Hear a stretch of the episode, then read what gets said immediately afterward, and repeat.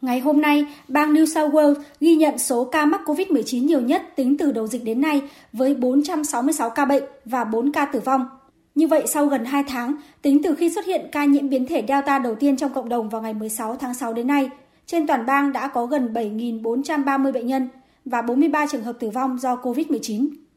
Trước thực tế này, hôm nay, chính quyền bang New South Wales đã ban hành thêm một số biện pháp kiểm soát dịch mới, bao gồm giới hạn bán kính đi mua thực phẩm và tập thể dục trong vòng 5 km đối với toàn bộ người dân thuộc khu vực Sydney mở rộng. Những ai vi phạm quy định đi lại sẽ bị phạt 5.000 đô la Australia, gấp 5 lần mức phạt cũ.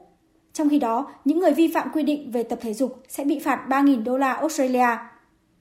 Bắt đầu từ thứ hai tới, thêm 500 binh sĩ quân đội sẽ được bổ sung để hỗ trợ lực lượng cảnh sát kiểm soát các tuyến đường giao thông trọng yếu và việc chấp hành quy định phong tỏa của người dân tại các điểm nóng dịch bệnh. Và cũng từ đầu tuần tới, chính quyền bang New South Wales sẽ hỗ trợ 320 đô la Australia cho mỗi người lao động phải tạm thời nghỉ việc và tự cách ly tại nhà trong thời gian chờ kết quả xét nghiệm COVID-19.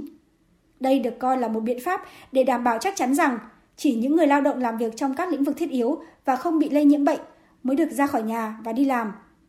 Trong khi đó, tại hai bang có dân số lớn thứ hai và thứ ba tại Australia, gồm Victoria và Queensland, thì dịch bệnh cũng chưa có dấu hiệu sẽ sớm được ngăn chặn. Hôm nay, bang Victoria ghi nhận thêm 21 ca COVID-19 trong cộng đồng và thủ phủ của bang là thành phố Melbourne cùng với các khu vực lân cận tiếp tục bị phong tỏa. Tại Queensland, bang nằm ở phía đông bắc Australia, tình hình dịch bệnh có vẻ khả quan hơn khi sáng nay cơ quan y tế thông báo có thêm 6 ca mắc trong cộng đồng.